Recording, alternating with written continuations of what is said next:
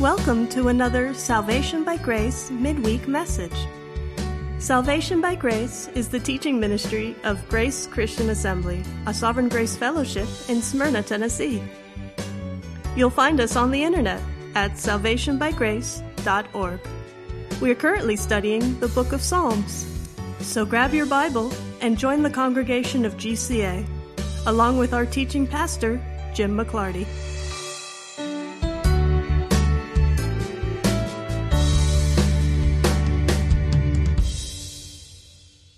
Tonight we are going to look at Psalm 69 and Psalm 70.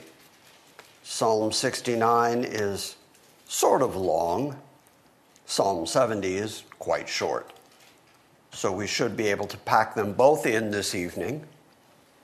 Psalm 69 repeats common themes that we have already seen in the book of Psalms. It is David in an imprecatory way, crying out to God for deliverance yet again as he's going through his difficulties, his trials, his distresses. But what's really interesting about Psalm 69 is how often little phrases from it appear in the New Testament. It shows up a lot because apparently Psalm 69 was well known to the apostles and to the New Testament writers. So, as we're reading through it, you're going to see these themes of David again saying, Save me, O God, and the waters and the deep mire and enemies and liars, and I'm in trouble. And then every once in a while, he's going to say things that don't seem to really apply to him. And yet, the New Testament authors are going to pick up those very things and say, This applies to Christ. So there is a Christological bent to Psalm 69. There is a prophetic messianic bent to Psalm 69. When I was young, I had the impression that the Psalms were just pretty and nice kind of stories or poetry. Usually you'd see pictures of Jesus carrying baby lambs and couple lines from Psalm 23. And that was pretty much my impression as a young Lutheran boy that when I got to the Psalms, they would all just be nice, pretty, uplifting poetry. But as I got older and started reading through the Psalms, and I hope you're getting a feel for it now, especially these first two books of the Psalms, David is having a difficult time. David has had a difficult life. The Psalms are about pain. The Psalms are about the difficulties of his life, the betrayals, the having to run for his life. And when I discovered that, I found it very reassuring, because we're going to see it again yet tonight. That this is David, the man after God's own heart. That this is King David who has the Davidic covenant and promises from God. This is David who heard right from God through the prophet Nathan this is David, who, when he was just a kid, Samuel identified him as the one God had chosen to be the king of Israel. This is David, who, though he sinned terribly, still he was told that he wasn't going to die for his sin, that God was going to forgive him. This is David, who went through all those things. You would think, well, that's an incredibly blessed life. What we know for sure is that's at least the life of a man who is in real, genuine contact with the God and maker of everything, who chose him and put him on the throne and protected him and lifted him up. And when he sinned, God said, I gave you so much, and if that weren't enough, I'd given you much more. So you would think that's a very blessed life. And yet his life is absolutely riddled with trouble and pain and trials and betrayals and backstabbers and running for his life, his own children betraying him, his own household being turned upside down. And yet he persists because he has a promise from God. And I just found that very, very comforting because if you're anything like me, and again, I hope to God you're not, but if you're anything like me, you know what the difficulties and the trials of life can be like. Yesterday, one of the fellows I was talking to at the pastor's breakfast made a very nice comment to me, and he said, You seem like a man who's at peace. I thought, Well, that's a nice thing to say. Afterwards, when he walked away, I thought, No, I'm just a man who's been beaten into submission. and, and I've just had to rely on God through all of it. And that is very like what David has been through. David, when he reaches old age, is able to look back over his life and say, It's been really hard, but God brought me through it. I got all the way through it. Through all these years of GCA, you know, coming up in June is our 22nd anniversary, and during that time, we've seen small churches rise and fall here in Smyrna, and we're still here. Sometimes we're larger numbers, sometimes we're smaller numbers, but we're still here. And we still continue on despite the hardships, the ups and the downs. And that, again, David's life encourages our life here at GCA. That just because it's hard, just because it's difficult, just because people try to shut us down, people have tried to get us to shut up. And yet we survive by God's good grace. And it's good to know that the troubles of life don't take us out of the good graces of God, the same way that the troubles of David's life didn't take him out of his relationship and the good graces of God. Rather, the troubles and the trials of life are just part of the process, proven by the fact that David, who has these promises from God and has this one on one relationship with God, nevertheless goes through difficulties and trials the same way we do. And I find that really comforting. Because I think all of us at some point in life have heard ourselves say, Save me, O God. Help me. Save me, O God, for the waters have threatened my life. This is a psalm that is written to the choir director according to Shoshanim, which is apparently a reference to a melody or a song. It's a musical notation. We know that it's from David because it says of David after that. So it is David crying out for help from God. Save me, O God, for the waters have threatened my life. I have sunk in deep mire or deep mud, and there is no foothold. I don't know if any of you have ever gotten your feet caught in mud, but it's real easy then as you're trying to climb out to slip and fall because there's just no sure footing. That's what David is describing here. I have sunk in the deep mire, there's no foothold. I have come into deep waters, and a flood overflows me. Okay, so none of those things are literal. David was not underwater and he was not standing in mud, but he has used all these alliterations in order to say, This is what my life is like right now. I have no security, I have no surety, I feel like I'm sinking. Verse 3 I am weary with my crying. That means he's been crying a long time. Whatever the trouble is, whatever the trial is that he's going through, it has caused him to cry out to God for a long time, and he's just basically sick and tired of being sick and tired. And he's weary with his crying. And his throat is parched because he's been crying so much. My eyes fail because I wait for my God. And so he's been waiting a long time for this deliverance, whatever it is. He's been crying to God, he's been praying to God for a long time, and he hasn't been delivered. Anybody ever been there? Mm-hmm.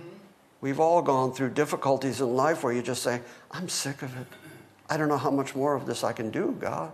I don't know how much more I can put up with it. And I'm tired of crying, and I'm tired of hurting, and I'm tired of being afraid, and I'm, I'm just tired. My eyes fail while I wait for my God. Those who hate me without a cause are more than the hairs of my head. And those who would destroy me are powerful. Being wrongfully my enemies. In other words, I haven't given them any cause to dislike me. And yet there are those who are trying to destroy me, and they're powerful people. And they are wrongfully my enemies. What I did not steal, I then have to restore. In other words, I didn't harm them, and yet I'm the one who has to make it right. I'm the one who's always trying to make peace. I'm the one who's trying to restore relationships, and I'm not the guilty party. Verse 5 O God, it is thou who dost know my foolishness, my folly, and you know, because my wrongs are not hidden from you. You know what I've done. You know my sins. You know my trespasses and my folly against you. And you know my wrongs. They're not hidden from you. May those who wait for you not be ashamed through me, O Lord God of hosts. This is really interesting. David is king as a representative of God's people, Israel. He is so aware of his own sins, he is so aware of his own shortfallings that he says, God, you know my shortfallings, you know my sins, you know my rebellions. My prayer is that you're patient with the people who I am ruling over so that they themselves don't have to be ashamed of me because of my foolishness, my falling. I'm running away. I, people are trying to kill me. I'm crying out to you, don't hold this against the rest of your people.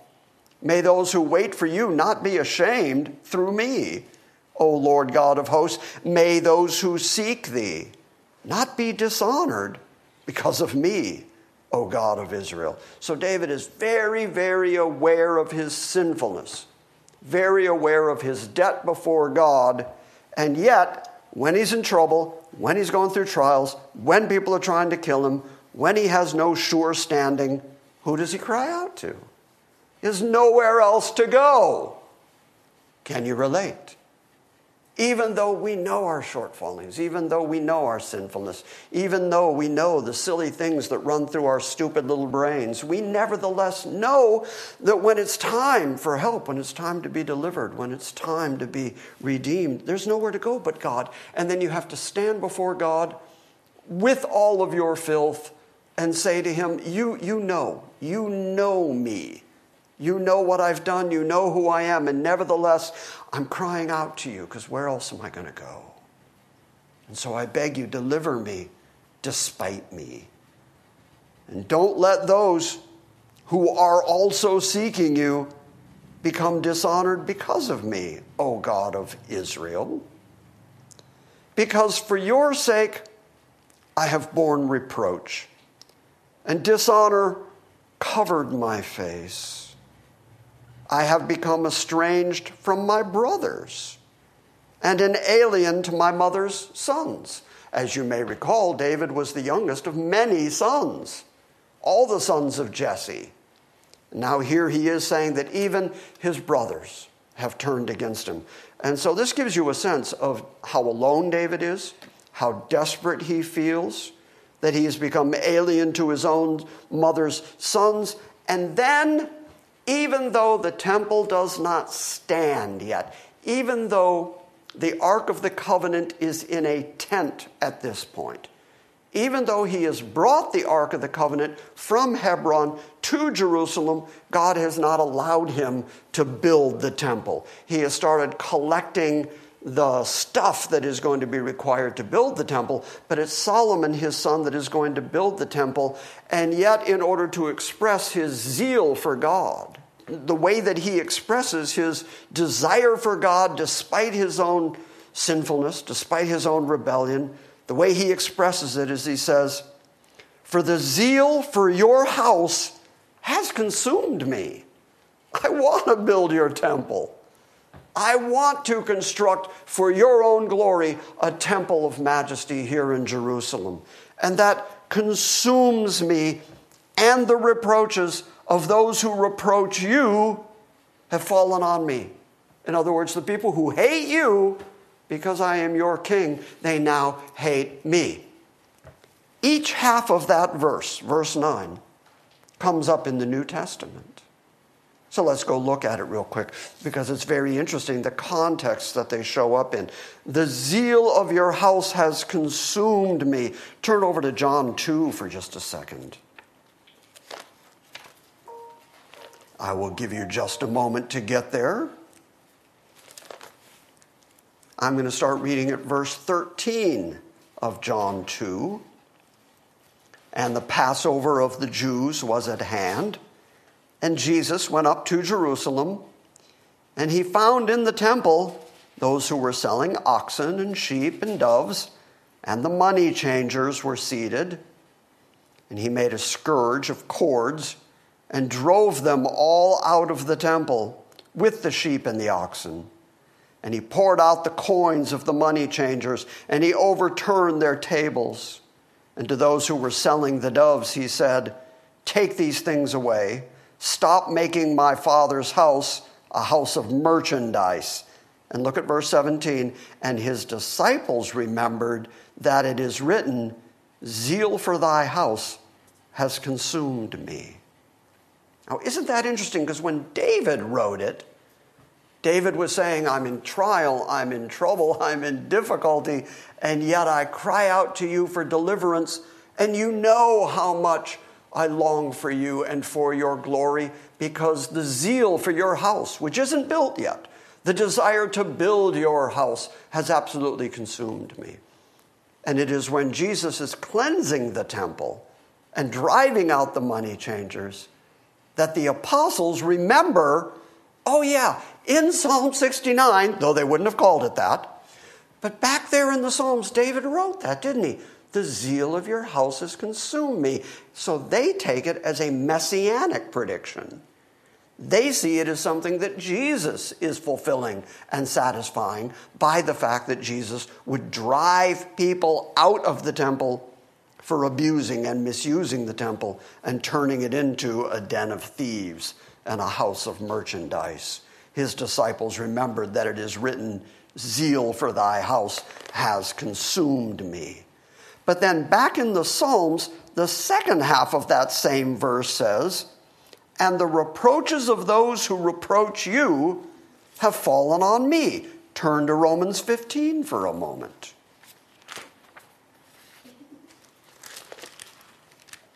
In Romans 15, I'll just start reading at verse 1. Now, we who are strong, we just talked about this this past Sunday the strong and the weak. Now, we who are strong ought to bear with the weakness of those who are without strength and not just please ourselves. Let each of us please his neighbor for his good to his edification. For even Christ did not please himself but as it is written, the reproaches of those who reproached thee fell on me. Now, when David wrote it, he was writing it in the first person and saying, The zeal of your house has consumed me, and the people who hate you hate me, and that's why I'm crying out to you to deliver me. Paul picks that up, applies it to Christ, and says, the sins of all Christ's people fell on Christ, and that is the demonstration that Christ's great humility was not out to please himself, but instead to give himself for the good of others. Therefore, Paul would say, Be like that, bear the burdens of others. Lift each other up because that's what Christ did. For even Christ did not please himself, but as it's written, the reproaches of those who reproached you fell upon me. So this psalm is really well known by the disciples and the New Testament writers that they would pick half a verse. And in both cases, the apostles, the disciples, and Paul here all applied it to Christ. So we have New Testament authority and attestation that this psalm is Christological, that this psalm is really pointing forward to Christ. And that, I think, helps us to go backwards in the psalm and start reading, Save me, O God, for the waters have threatened my life, and I've sunk deep in the mire, and there is no foothold, and I've come into deep waters, and the flood overwhelms me, and I'm weary with my crying, and my throat is parched. My eyes fail while I wait for my God. Apparently, there is a Christological bent to that, including phrases like, my throat is parched.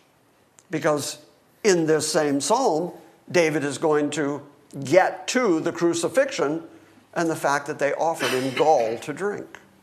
So there are all these Christological connections going on here. In fact, when it says, those who hate me hate me without a cause, even Jesus himself said, they're going to hate you because they hated me. And all of that without a cause, without a reason. And here David has said that about himself, and it's all pointing forward to Christ to come. Verse 10 When I wept in my soul with fasting, it became my reproach. In other words, even when I did things that were holy, righteous, people hated me for it. When I made sackcloth my clothing, I became a byword to them. They made fun of me when I was repenting before you. Those who sit in the gate, that's the place where the elders and judges would sit. Those who sit in the gate talk about me. And I am a song of the drunkards. Even the drunks sing bad things about me. David, he's not a good guy. I don't know that they sang that song, but I'm a song among the drunkards. Okay, that's his situation. Across the board, that's where he's at. And he knows his sinfulness. And who does he cry to? Who does he go to? Who is he looking to for deliverance? Starting at verse 13, he says, But as for me, my prayer is to thee, O Yahweh. And at an acceptable time, O God, in the greatness of your loving kindness, answer me with thy saving truth. Answer me with your truth. You know my situation. You know my integrity. You know that I love you. You know that the zeal that I have, you know the zeal that I have for your house. And so you, and I love this phrase, in your acceptable time, you come help me. That's a tough prayer to pray. Because we, we think, well, I've prayed to God, I'm crying out to God, where's the deliverance? It's kind of like the old joke you, you never ask God for patience, because He'll teach you patience. And so here is David saying, despite my situation, despite those who hate me without a cause, despite all of those who talk against me and sing against me, even when I'm doing righteous things, even when I'm fasting, even when I'm wearing sackcloth and repenting before you, nevertheless, I'm a reproach to them. I'm a song for drunkards. But despite all that, for me, my prayer is always to you, O Lord because at an acceptable time, according to your timetable, not according to my timetable, but according to your acceptable time, in the greatness of your loving kindness, you will answer me with your saving truth. Now, you will remember a moment ago, he said that his feet were sunk into a deep mire.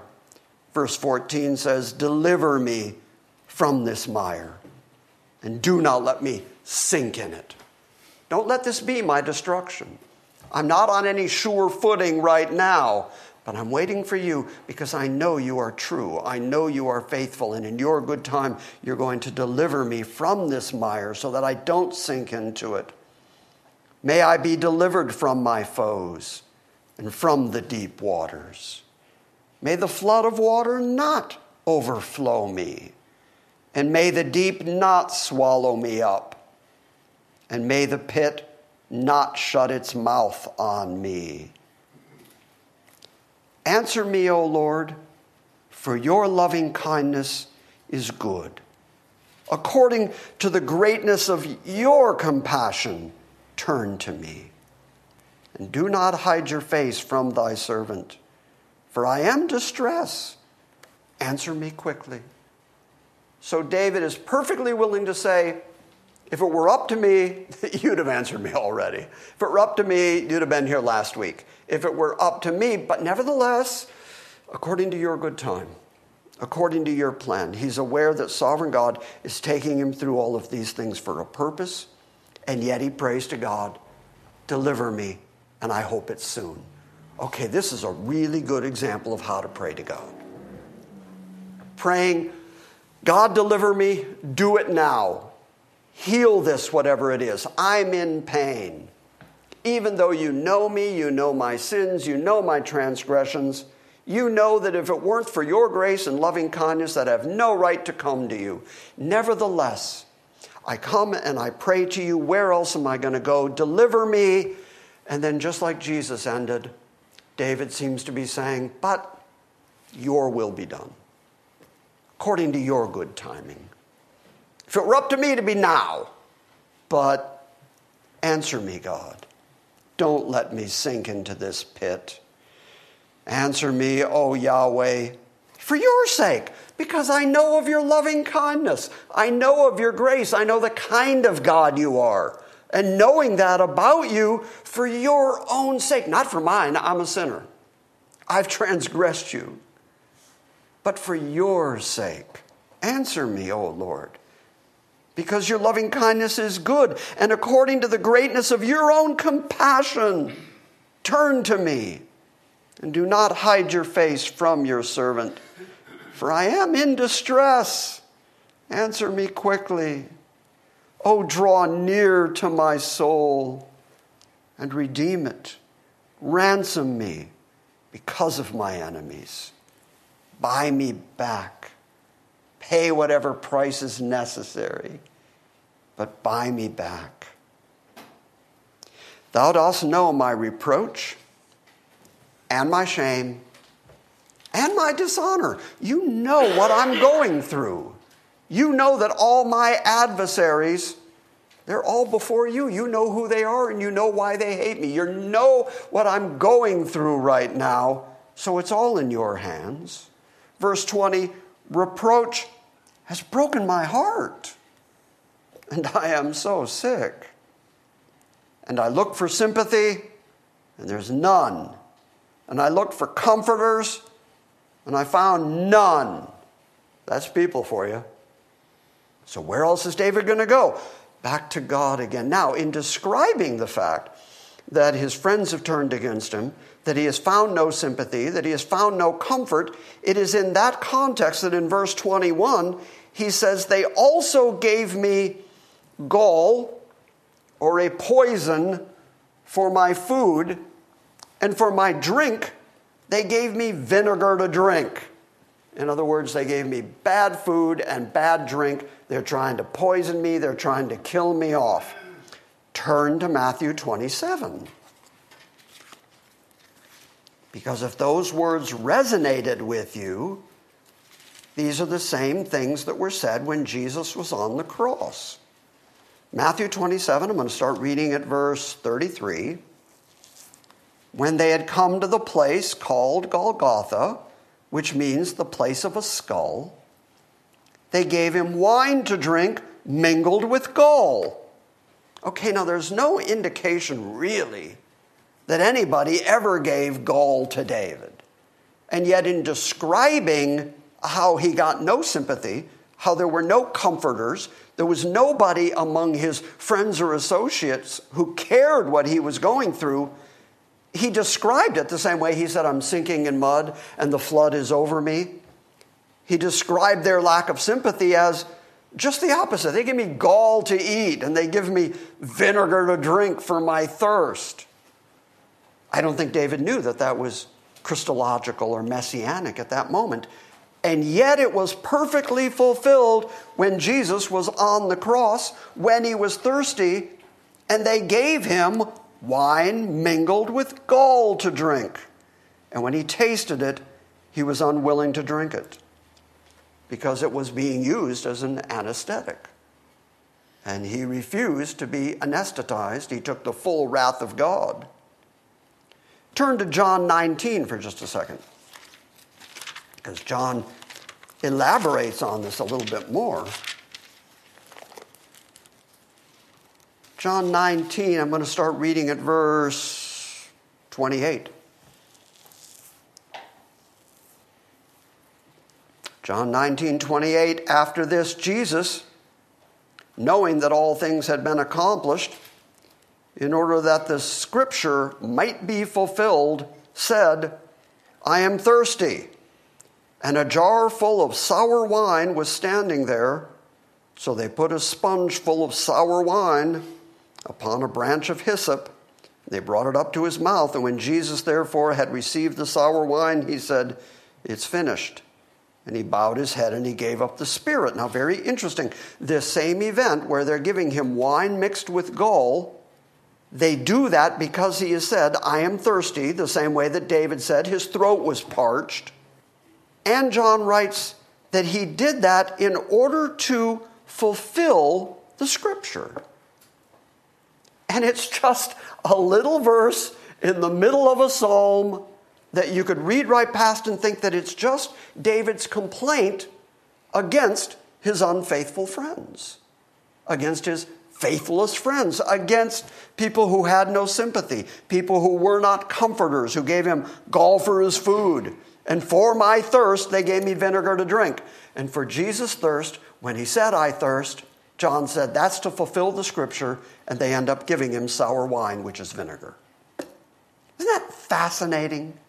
The things that don't leap out out of the Psalms, don't scream, oh, this is prophetic. And yet, the New Testament authors, by the Holy Spirit, can go back and grab these pieces and say, look at this again. Look at the details again. These are all pointing to Christ. You can understand why Jesus on the Emmaus Road, talking to the two disciples, you can see why he, starting at Moses and the law, it says he showed them everything in the Old Testament that had to do with him. Things like this that you and I would probably read right past and say, uh, I don't see the connection. And yet Jesus just keeps pointing out these connections. They're all the way through the New Testament. Verse 22, it's going to happen again. May their table before them become a snare, and when they are in peace, may it become a trap. Okay, now David is talking against his enemies, the people who reproach him, the people who give him no sympathy, the people who give him no comfort, and against them may their table become a snare and a trap. Turn to Romans 11. Because Paul picks up that little verse in order to say that Jesus again satisfies Scripture. Romans 11. I'm looking for verse 9. Well, let's start reading at verse 7, because that's the context of it. What then? That which Israel was seeking for, it has not obtained. But those who were chosen obtained it, and the rest were hardened. Just as it is written, God gave them a spirit of stupor, eyes to not see and ears to hear not, down to this very day. And David says, Let their table become a snare and a trap, and a stumbling block and a retribution to them. Let their eyes be darkened to see not, and bend their backs forever. I say then, they did not stumble so as to fall, did they? May it never be. So, when talking about God hardening and saving portions of Israel and showing how this is God's divine plan for his chosen people, he yanks that verse from David, from Psalm 69 out, and says that that's happening because David already wrote, Let their table become a snare and a trap, and a stumbling block and a retribution to them. And when David said it, he wasn't talking about anything like that. He was talking about his enemies who were not sympathetic to him and praying to God that God would make their table a snare. And when they were in peace, that it would become a trap. These are the kind of things that I find just absolutely fascinating, but these are the kind of things that you and I would never figure out had it not been for Holy Spirit driven New Testament authors going back and pointing at it and saying, now look closer at this, because this is really about Christ. When you're reading the Old Testament, there are so many things. Well, you know, I don't like allegory, but there are so many things in the Old Testament that you read that have those echoes until the New Testament. It's all, the entirety of the Old Testament is all driving you to one conclusion, to one culmination, and that's Christ. And that's being demonstrated in this psalm that the New Testament authors seem so very familiar with, and how they keep picking up pieces of it and pointing at it and saying, This is about Christ. Pay attention. Verse 23 May their eyes grow dim so that they cannot see, and make their loins shake continually. Pour out your indignation on them, and may your burning anger overtake them.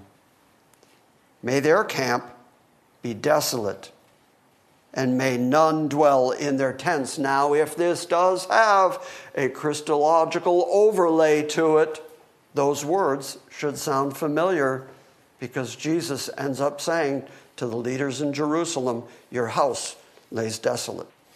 And so here is David praying that their house would ultimately, their camp would become desolate.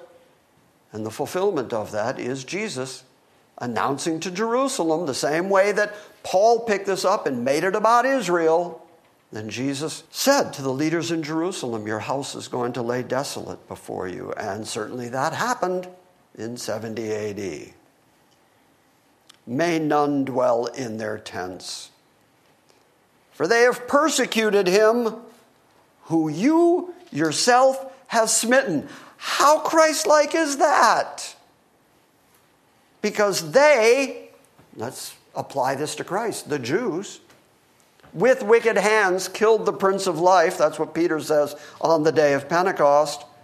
They ended up persecuting him whom God Himself smote.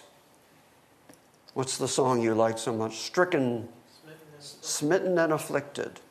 And it's God who did the smiting and the affliction. And so David applies it to himself, but it has these deep Christological undertones to it. They have persecuted him who you yourself have smitten, and they tell of the pain of those whom you wounded. Really interesting language. Do thou add iniquity to their iniquity. In other words, hold them guilty, hold them entirely guilty and may they not come into your righteousness. May they be blotted out of the book of life. In other words, don't allow them to continue living. And may they not be recorded with the righteous. But I am afflicted, and I am in pain. May thy salvation, O God, set me securely on high and I will praise the name of God with song, and I shall magnify him with thanksgiving. Several times we've seen David say that thanksgiving and a humble heart before God is more precious to God than the blood of bulls or the blood of goats. He says the same thing here. It isn't sacrifice that God requires, but a humble and contrite heart. I will magnify God with thanksgiving, and it will please Yahweh better than an ox or a young bull with horns and hoofs. The humble have seen it and are glad. And you who seek God, let your heart awaken, revive, live.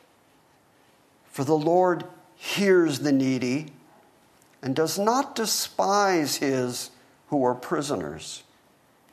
Let heaven and earth praise him, the seas and everything that moves in them, for God will save Zion and build the cities of Judah, that they may dwell there and possess it. And the descendants of his servants will inherit it, and those who love his name will dwell in it. Okay, so big overview of this psalm. From where David started, I'm in deep, deep trouble. You know my transgressions against you. You know who I am. You know what I'm like. And people hate me, and I got nowhere to go but you. He went from there all the way to let heaven and earth praise him, the seas and everything that moves in them. And what happened between I'm desperate and I praise God? In between was all this Christological stuff. And that's what makes all the difference between desperation and feeling secure, is remembering what Christ did and the finished work of Christ. And that is the outline of this psalm. From David's desperation to all these Christological references to finally being able to say, Let heaven and earth praise him, the seas and everything that moves in them. And then finally, the declaration that Israel is going to be restored by God in keeping with all the promises God has made to Israel, in keeping with the Davidic covenant. For God will save Zion and build the cities of Judah, that they may dwell there and possess it, and the descendants of his servants will inherit it, and they who love his name will dwell in it, in Zion. Okay, so the New Testament authors gave tremendous attestation to earlier portions of this psalm. Do you think the rest of the psalm is true? Sure. Has to be. It's not like they said, well, this part right here, this is good, but then later David doesn't know what he's talking about. Instead, the same way that the promises Christologically earlier in this psalm are valid, this promise that God is going to save Zion, that he's going to build the cities of Judah, that they're going to dwell there and possess it, and he's talking about generations after himself because the descendants of his servants are ultimately going to inherit it, and those who love the name of God are all going to dwell in it. That kind of has New Jerusalem overtones to it. Pretty fascinating psalm, if you ask me. Go ahead, ask me. Is it fascinating? It is. Thank you. I'm so glad you asked. Let's read Psalm 70. There's nothing complicated about Psalm 70. It's for the choir director, a psalm of David, for you to remember. It's for a memorial. It's just to remind you. O God, hasten to deliver me. O Lord, hasten to my help. Let those be ashamed and humiliated who seek my life. Let those be turned back and dishonored who delight in my hurt. Let those be turned back because of their shame who say, aha, aha, like they've discovered something bad about David. Okay, that's the first half of the psalm right there. The first half of it is, God praying for deliverance. The second half of it is, and praise God. Let all who seek you rejoice and be glad in thee. And let those who love thy salvation say continually, despite your circumstances. That's why I started out by emphasizing David's circumstances were bad. They were really difficult, probably more difficult than most of us have dealt with in our lifetimes. At least we haven't had to run for our lives because our son was out to kill us. At least I haven't yet. And I have a son, but I keep my eye on him because you never, you know, yeah. And yet, despite that, look at his declaration let those who love thee and those who love thy salvation say constantly, all the time, regardless of what else is going on, let God be magnified. Let him be expressed extremely. But I am afflicted and needy. So hasten to me, O God. That juxtaposition between help me, God, I'm afflicted and I'm needy. Hasten to me, God you are my help. You are my deliverer. Oh Lord, do not delay. Juxtaposed against, nevertheless, let everybody say, let God be magnified. It's easy to draw from that very short little psalm that whatever you're going through, whatever the difficulties of your life are, still, regardless, magnify the Lord despite your circumstances, despite how you may feel, even as you're crying to God for deliverance. Magnify the Lord. Sing and be glad in the Lord. And you'll have what Paul calls that peace that passes understanding. So, what do you come away with tonight? So, what do you come away with tonight? Hopefully, you come away with the demonstration that David, the man after God's own heart, lived a life very much like ours difficult, hard life.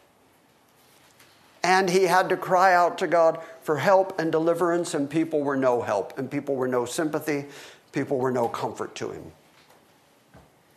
And he ended up in a place where he was magnifying God yet again. One more time. We've seen David do this so often, where he starts out, I'm in trouble, deliver me, God. And by the end of the psalm, he gets all the way to praise God anyway. Here he has said it again. Magnify God, even as you're crying to him, I'm needy, I need you, deliver me. And nevertheless, God deserves to be glorified and praised. And what made the difference between help me and magnify God, what made the difference was Christ right in the center. And that is true of our lives as well, at least it should be. That as we go through the difficulties of this life, if we remember who God is and what He has done and that He has sent His Son, that will drive us to glorify God despite our circumstances.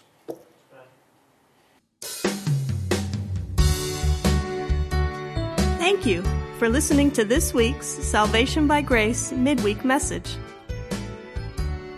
We encourage you to visit our website at salvationbygrace.org for books, Q&As, and our ever-expanding archive of audio sermons. And we invite you to join us next time when we gather around the Word and study the sovereign grace of God.